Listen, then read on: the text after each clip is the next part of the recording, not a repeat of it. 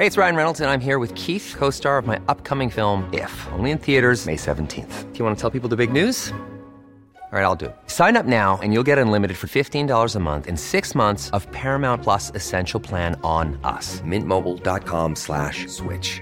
Upfront payment of $45 equivalent to $15 per month. Unlimited over 40 gigabytes per month. Face lower speeds. Videos at 480p. Active Mint customers by 531.24 get six months of Paramount Plus Essential Plan. Auto renews after six months. Offer ends May 31st, 2024. Separate Paramount Plus registration required. Terms and conditions apply if rated PG. Hey, I'm Ryan Reynolds. Recently, I asked Mint Mobile's legal team if big wireless companies are allowed to raise prices due to inflation. They said yes. And then when I asked if raising prices technically violates those onerous two year contracts, they said, What the f are you talking about, you insane Hollywood ass?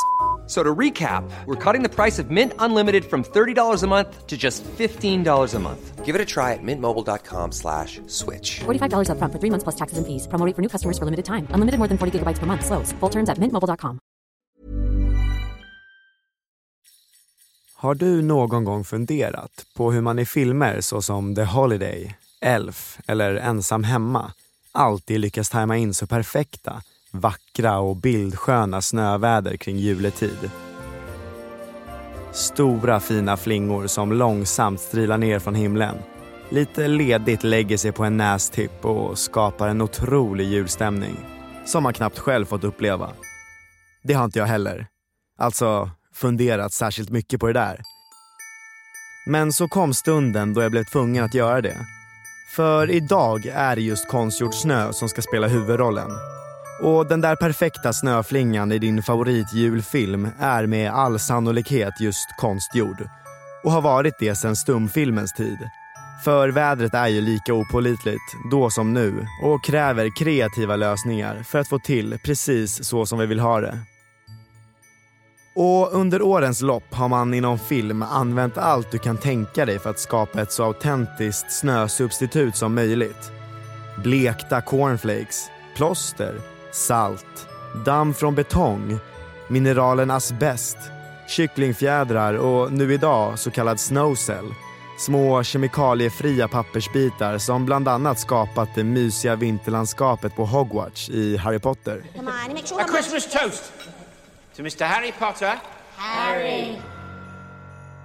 Men konstgjord snö har inte bara skapat fina filmkulisser.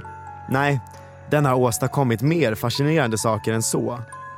För när jag rotar riktigt djupt i de populärkulturella arkiven tycker jag mig kunna härleda den där mystiska, kedjerökande, svarthåriga kompisen med massa kajal som vi väl alla haft i vår klass, till just konstgjord snö.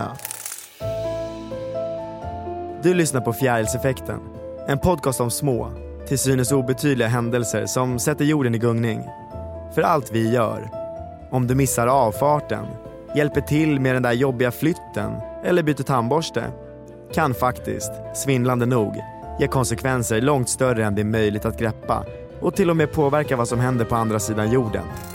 För med fjärilseffekten menas ju att en fjärils vingslag i Amazonas kan orsaka en orkan i Texas. Jag som är med dig heter Axel Hietanen Ingman och i det här avsnittet är det konstgjord snö som användes lite för flitigt i en film från 1920-talet som utgör den första flingan i snöstormen som ska komma att bli en av de mest vattendelande subkulturerna vi har. Den mörka och morbida gotten.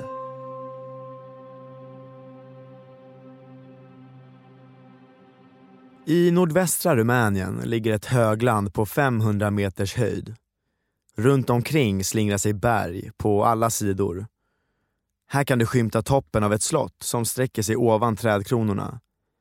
Utifrån sett är det inte mer än en vacker gammal byggnad med fyra röda tornrumstak och en väggfasad som är byggd på ett berg. Men skenet bedrar. För inuti det här slottet sägs en av världens mest skräckinjagande varelser ha bott. Han har blek hy, korpsvart bakåtslickat hår och en mörk, lång kappa. Och livnär sig på människors blod. Hans namn är greve Dracula och slottet i hans hemstad Transylvanien är idag en av Rumäniens mest populära sevärdheter. Dracula är en av världens mest kända fiktiva figurer och har varit det i närmare hundra år tack vare en roman av författaren Bram Stoker från 1897. Greve Dracula i romanen är ju inte särskilt vacker. Han är ju lite mer så att säga, gestalt uppstigen från källarvalven och gravarna och alltså ganska otäck figur. Det här är Ingmar Sörman, professor i romanska språk på Göteborgs universitet. Och han kan allt som är värt att veta om greve Dracula och hans ursprung. Men samtidigt så är ju greve Dracula, han är ju en adelsman så att det finns liksom en, en dubbelhet i det hela. Och sen finns det ju då hela tiden också helt klart en, en erotisk koppling. Han njuter av blodet som ger honom livskraft.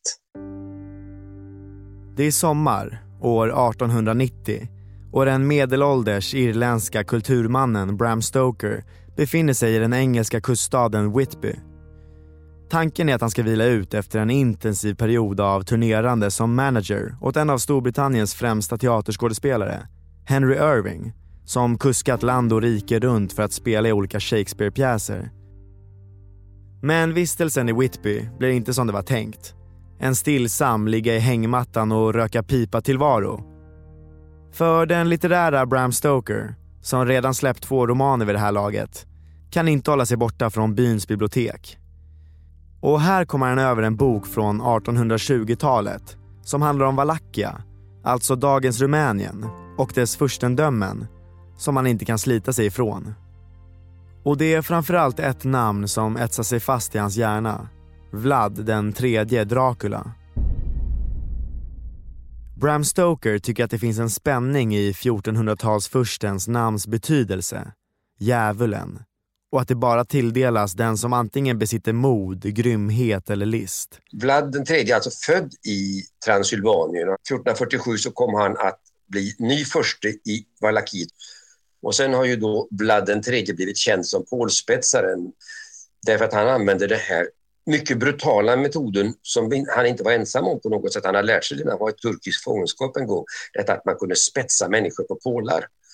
Och han ska ju ha spetsat några tusen turkiska soldater i någon sorts psykologisk krigföring för att turkiska armén skulle bli så skraj när de såg en sån hemsk herre som liksom spetsade dem så att de skulle dra sig tillbaka.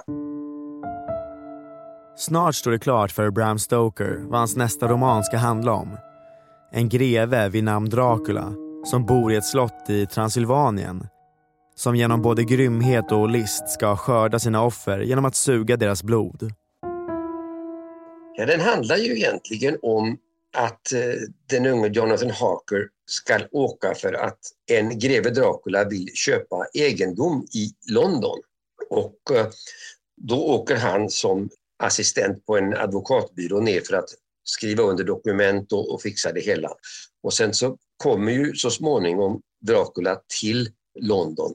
Hon har köpt en egendom men då har ju Harker redan flytt för han har förstått att det här är väldigt konstigt och detta är, är otäckt alltihop. Så att i romanen så är väl två tredjedelar av romanen tillhör sig i England och en tredjedel i Transylvanien.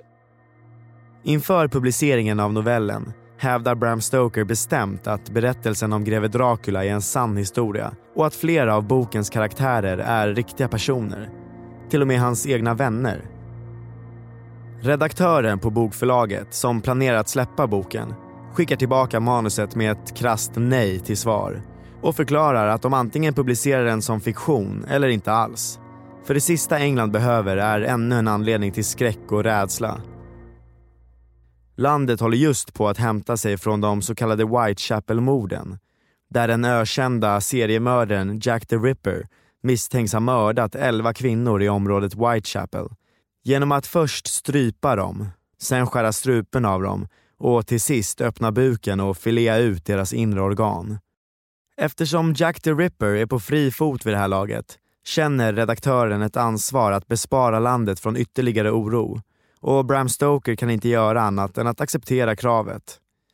Så när greve Dracula till slut släpps 1897 har den reducerats med 101 sidor och redigerats ganska ordentligt för att inte väcka för mycket skräck. Men Dracula översattes under namnet Mörkrets makter 1899 och 1900 och publicerades då i Aftonbladets halvveckoupplaga och i en tidning som heter Dagen som inte är dagens Dagen så att säga, utan en tidigare tidning.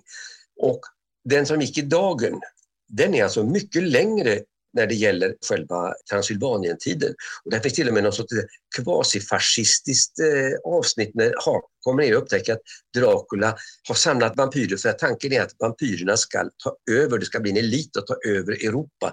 Därför är det viktigt att han får resa. Och för att resa så måste han ha med sig jord. Det är därför det transporteras kister med jord från Transylvanien som han kan vila i sina kister under dagtid. Va? Han får liksom kraft av den blöta transylvanska jorden. Men trots att handlingen som utspelade sig i Transylvanien kortas ner så ordentligt så blir Bram Stokers Dracula en stor succé och ska komma att klassas som ett av de mest kända och inflytelserika verken någonsin inom engelsk litteratur. Med berättelsen om greve Dracula sätter Bram Stoker en helt ny skräckgenre i rullning. För det är någonting med den blodtörstande, lite sensuella gentlemannen som vi aldrig tycks tröttna på. Det är väl just ska vi säga, attraktionen av att vara både elegant, verserad och samtidigt så diabolisk och farlig. Och sen ska man inte heller glömma bort tror jag, det här erotiska momentet som finns där. Och det är lite olika versioner av det, så har det varit olika om det har varit riktat mot män eller kvinnor, kärleken. Men det finns alltid en erotisk laddning i det hela och hans blodfyllda läppar och vampyrernas, liksom hur de suger blod och någon sorts erotisk upplevelse mer än en eh, riktig erotik. Och det tar inte lång tid innan greve Dracula filmatiseras. Först i form av en tysk stumfilm 1922 som får namnet Nosferatu. Den spelas in utan Brams medgivande och familjen Stoker stämmer det tyska produktionsbolaget och vinner i rätten så att alla kopior av Nosferatu förstörs. Men nästan tio år senare, 1931, kommer greve Dracula tillbaka och nu i Hollywood-tappning när Universal Pictures köper rättigheterna till karaktären Dracula för 40 000 dollar. Motsvarande ungefär 688 000 dollar idag. Universal förstår att Dracula kan bli en fiktiv gigant om filmen får genomslag. För den här karaktären har något unikt och lockande över sig. Men filmbolaget är också medvetet om vikten av att träffa mitt i prick när det kommer till vem som ska spela rollen som den kallsinniga, skräckinjagande vampyren. Ett uppdrag som inte vem som helst behärskar.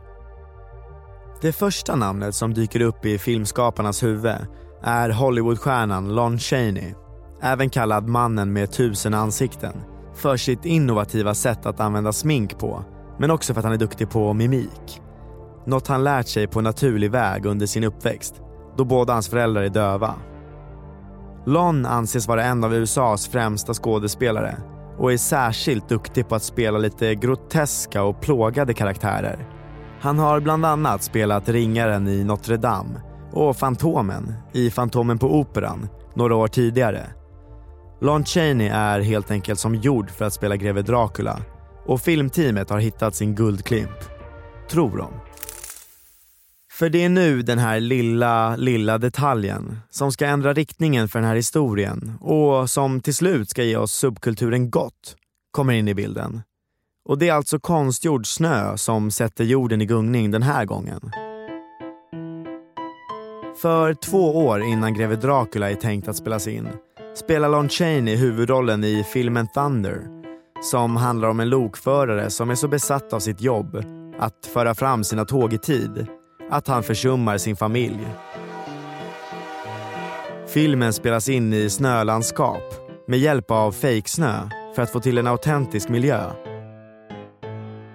Under inspelningen av Thunder får Lon Chaney lunginflammation som till en början inte tycks vara så farlig men så har vi den här lilla olyckliga detaljen. Alltså den konstgjorda snön som används. Som består av blekta cornflakes. För Lon Chaney får in så mycket av den i sina lungor att lunginflammationen utvecklas till en allvarlig infektion. Och sen går utvecklingen snabbt utför. För bara några månader senare konstateras det att Lon har fått lungcancer och filmteamet bakom greve Dracula förstår att de måste hitta en ny vampyr.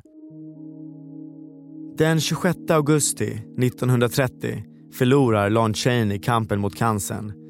Vid samma tidpunkt har man just kommit igång med inspelningen av den film han var tänkt att spela huvudrollen i. Nu är det istället en helt annan man som kallblodigt stirrar in i kameran med korpsvart bakåtslickat hår, blodröda läppar, insvept i en mörk kappa och med en ganska unik amerikansk brytning. Sure. Han heter Bela Lugosi, är en 49-årig ungersk immigrant och kan, enligt tillspetsade rykten, knappt prata engelska när han tilldelas rollen som Lon Chaneys ersättare för greve Dracula. Good night, Mr. Renfield. Bela Lugosi föds i Ungern 1882 och är under många år en framstående skådespelare i hemlandet. Han hinner medverka i närmare 170 ungerska filmer innan han, i 37-årsåldern, tvingas fly sitt hemland efter att landets kommunistparti genomför en revolution som snabbt slås ner. Bela, som tidigare har varit aktiv inom landets socialistiska rörelser, lämnar Ungern för Tyskland och tar sig därifrån till USA som sjöman på ett handelsfartyg. Och här återupptar han sin skådespelarkarriär. Och faktum är att han inte är helt obekant i rollen som Dracula när han ska komma att ersätta den så kallade mannen med tusen ansikten, Lon Chaney, som alltså avlidit till följd av konstgjord snö. För Bela Lugosi har redan spelat Dracula på Broadway några år innan. Men det är först nu han ska komma att bli greve Dracula på riktigt. Alltså med hela världen. I am Dracula. En bidragande faktor till det här är att det är den första filmatiseringen av Dracula med ljud. I bid you welcome. Och när man får höra den skräckinjagande vampyren prata händer något som förändrar hela hans karaktär. Listen to them. Children of the night. What music they make. Dracula i synnerhet och vampyren i allmänhet blir ett mänskligt monster. Kuslig och blodtörstande men med en ganska gentlemannamässig approach. The spider spinning his web for the unwary fly. The blood is the life, Mr. Redfield. Och här gör sig Bela Lugosis lite knackiga ungersk-engelska perfekt. För det finns väl få saker som är så mänskliga som att bryta på ett språk. Så i teorin kan vem som helst vara en vampyr. En insikt som gör karaktären än mer fascinerande, men också obehaglig. Filmen blir en stor succé och i tidningar rapporteras om att människor i publiken svimmar av rädsla när de ser den bleka, iskalla ungraren som beskrivs som ett vandrande, talande sensuellt lik. Och sen har den här traditionen gått vidare när Christopher Lee och andra har spelat alltså en elegant, en lång gestalt som är alltså samtidigt diabolisk men alltid där välklädd. Från och med nu är Dracula ett kulturellt fenomen snarare än en skräckinjagande figur i mängden. Och det är just Bela Lugosi som starkast kommer förknippas med det här skräckfenomenet. Trots att många fler har försökt sig på rollen genom årens lopp. Och det här ska visa sig vara till både hans för och nackdel. För om man är så synonym med en specifik rolltolkning är det svårt att bryta sig loss från den. Bela gör ytterligare tre vampyrfilmer under årens lopp men det är framförallt som greve Dracula han blir ihågkommen. Sen gick ju Bela Lugosi lite grann till överdrift för han gav ju sina intervjuer ibland liggandes i en kista och sånt här. 1956 dör Bela Lugosi i en hjärtattack i sitt hem i Los Angeles efter att ha tagit en tupplur som han aldrig vaknar upp ifrån. Vid det här laget har Bela noterats för närmare 1300 framträdanden som greve Dracula på såväl filmduken som teaterscenen. Han begravs i kappan, kostymen och ringen som han bar under inspelningen av greve Dracula. På initiativ av hans son, Bela Lugosi Jr, som säger att det var hans far hade velat. Och fenomenet Dracula lever vidare, fram till idag och förmodligen för en lång tid framöver. För att inte tala om vampyren i allmänhet, som gång på gång skärmar oss på biodukar världen över. How old are you? 17. How long have you been 17? A while. Kanske framförallt i form av filmserien Twilight, där Robert Pattinson spelar den hunkiga vampyren Edward Cullen som fått en hel drös av tonåringar att fundera på om det inte vore rätt trevligt att få sitt blod utsuget och bli vampyr. För då får man ju trots allt leva med det sexiga monstret i all evighet. Are you afraid? No. Hey, it's Ryan Reynolds, and I'm here with Keith, co star of my upcoming film, If, only in theaters, May 17th. Do you want to tell people the big news? All right, I'll do. Sign up now and you'll get unlimited for $15 a month in six months of Paramount Plus Essential Plan on us. Mintmobile.com slash switch. Upfront payment of $45 equivalent to $15 per month. Unlimited over 40 gigabytes per month. Face lower speeds. Videos at 480p. Active Mint customers by 531.24 get six months of Paramount Plus Essential Plan. Auto renews after six months. Offer ends May 31st, 2024. Separate Paramount Plus registration required. Terms and conditions apply if rated PG. I'm Sandra, and I'm just the professional your small business was looking for. But you didn't hire me because you didn't use LinkedIn jobs. LinkedIn has professionals you can't find anywhere else, including those who aren't actively looking for a new job but might be open to the perfect role, like me. In a given month, over 70% of LinkedIn users don't visit other leading job sites. So if you're not looking on LinkedIn, you'll miss out on great candidates like Sandra. Start hiring professionals like a professional. Post your free job on linkedin.com/people today. Filmen Dracula från 1931, alltså den som Bela spelar i, dör som sagt inte med honom. Nej, den fortsätter rulla på TV, världen över, som en erkänd klassiker. Och det är framförallt när den visas på engelsk TV, långt senare, år 1979, som den kommer utgöra vibrationen som ska sätta en ny, mörk, ångestfylld subkultur på kartan. För hemma i sin vardagsrumssoffa i Northampton i England sitter 22-åriga David J som fastklistrad framför en långkörarsäsong av klassiska skräckfilmer som rullar på TV kväll efter kväll. David fascineras och inspireras av den skräckinjagande erotiska elegansen som Bela Lugosis Dracula besitter. Han är basist i det bara sex veckor gamla bandet Bauhaus som han startat med vännerna Daniel Ash, Peter Murphy och Kevin Haskins. Bandnamnet får de från den tyska, avantgardistiska konströrelsen Bauhaus som startade med en konstskola på 1920-talet men senare har kommit att influera modern konst och arkitektur med sitt banbrytande och karaktäristiska sätt att kombinera funktion med geometriskt uttänkt design. Gänget har ett catchy bandnamn, men ingen egentlig låtidé eller ens erfarenhet av att spela in i studio tillsammans. Men så visar gitarristen Daniel Ash upp ett gitarriff som han plinkat fram för David J, den skräckfilmsbesatta basisten. David tycker sig höra något han gillar i soundet och berättar att det får honom att tänka på en låttext han börjat skriva kvällen innan när han såg filmen Dracula från 1931 och fascinerades av skådisen Bela Lugosi. Det som bara var ett embryo till en låt utvecklas snabbt till något som känns alldeles självklart. Trummisen, Kevin Haskins, har ett begränsat register. Hans trumlärare har lärt honom en poptakt, en jazztakt och en bossanova-takt. Och av någon märklig, men i efterhand briljant och förmodligen direkt avgörande anledning är det just bossanovan han går loss på till Daniel och Davids vampyrlåt. Bandet faller in i en slags hypnotisk stämning när de börjar spela sina instrument, som synkar varandra förvånansvärt bra.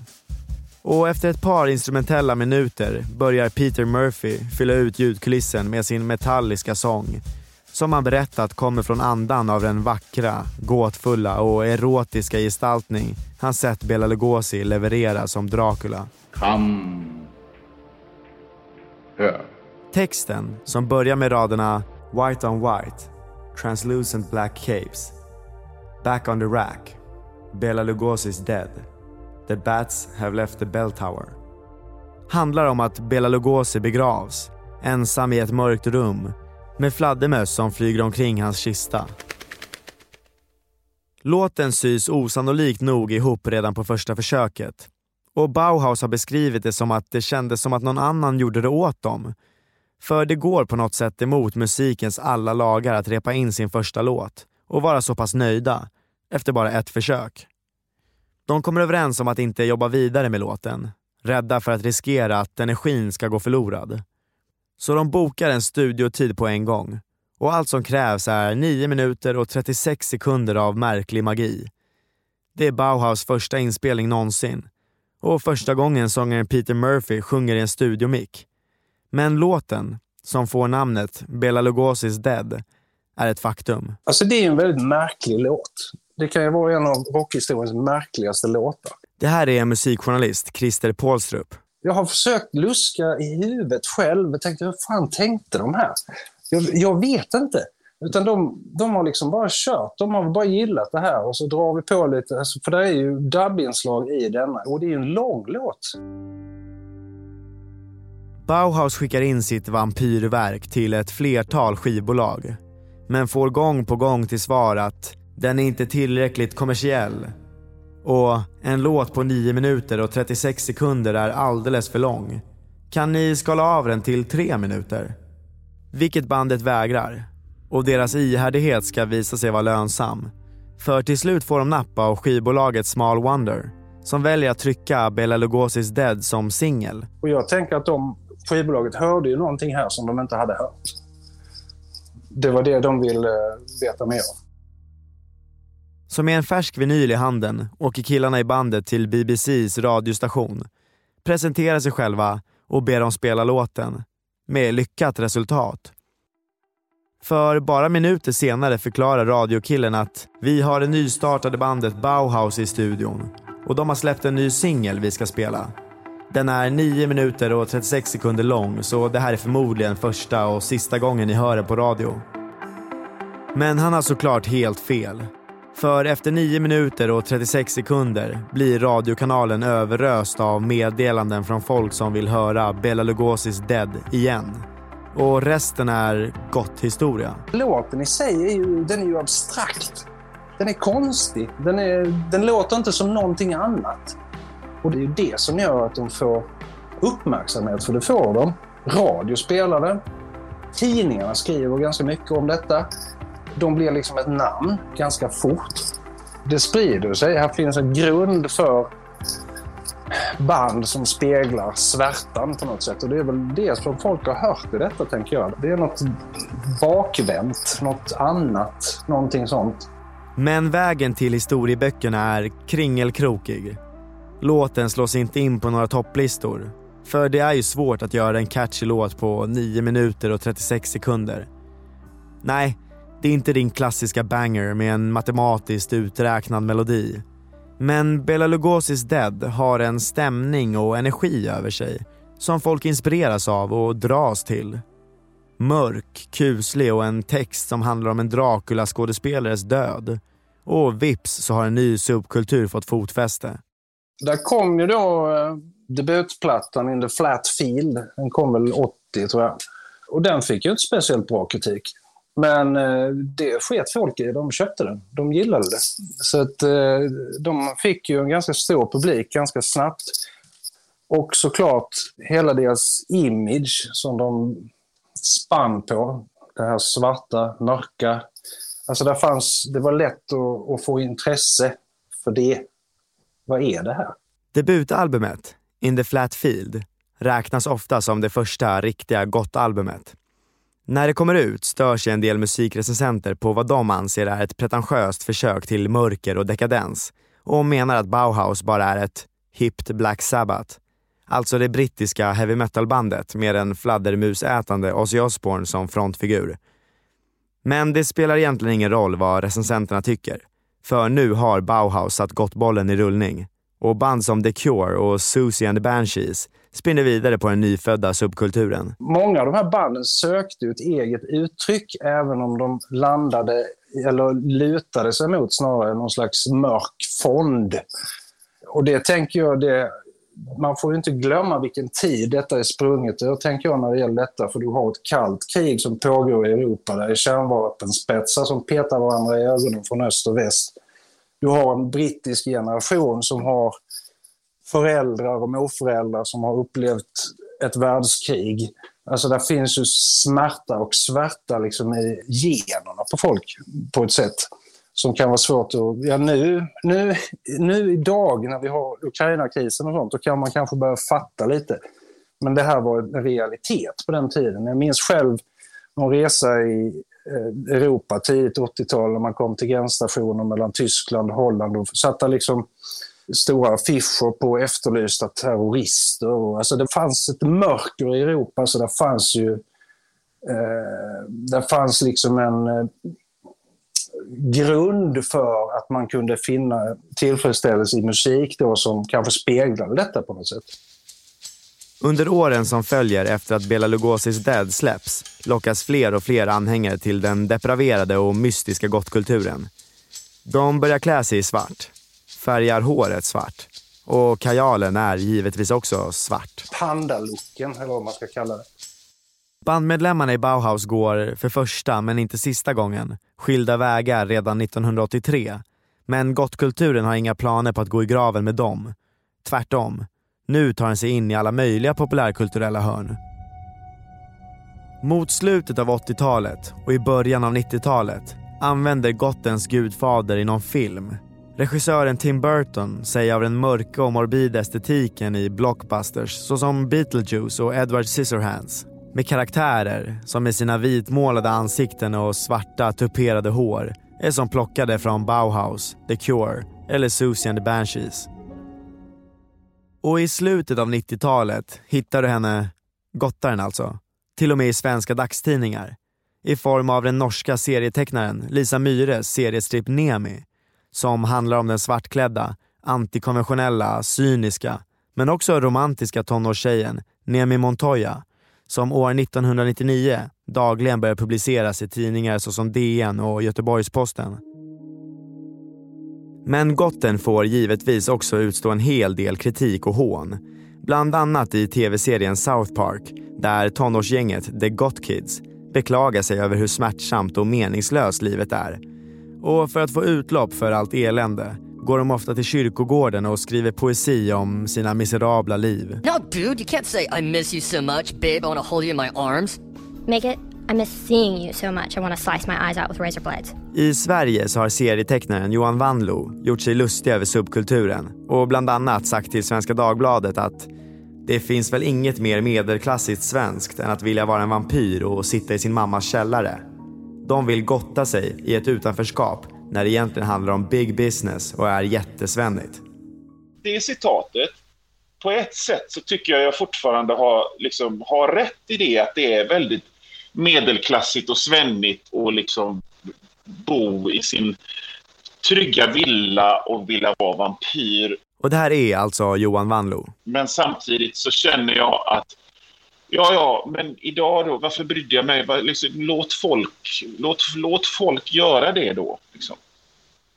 Det är väl helt okej. Och Johan Wanlos gott hat är faktiskt så pass utsuddat idag att han inte ens skulle ha något emot att hans egna barn blev gottare. De är 15 och 18 och de är inte alls som jag, för de är rediga idrottare. Liksom. De är nästan på elitnivå i sina sporter.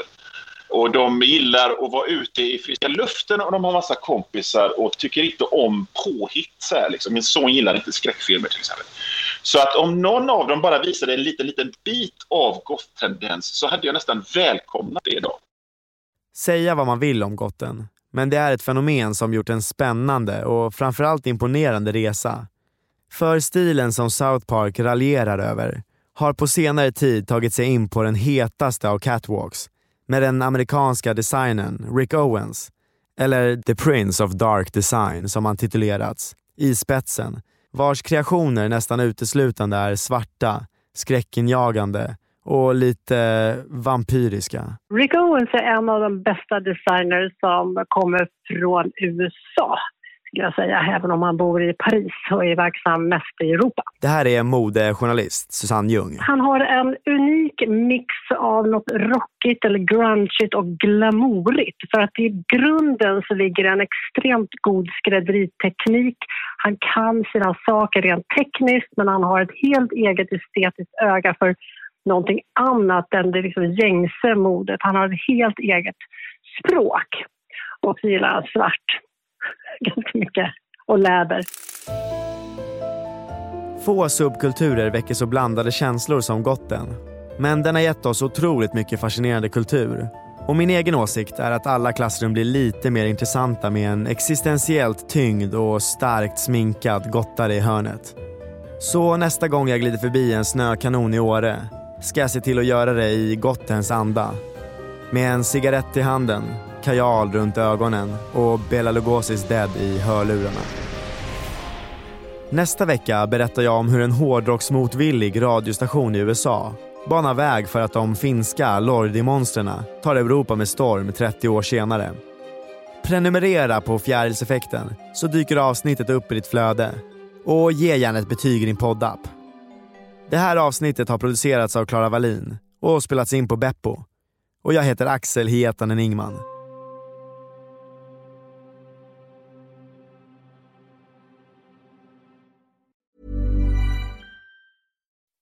When you make decisions for your company, you look for the no-brainers. If you have a lot of mailing to do, stamps.com is the ultimate no-brainer. Use the stamps.com mobile app to mail everything you need to keep your business running with up to 89% off USPS and UPS. Make the same no-brainer decision as over 1 million other businesses with stamps.com. Use code PROGRAM for a special offer. That's stamps.com, code PROGRAM.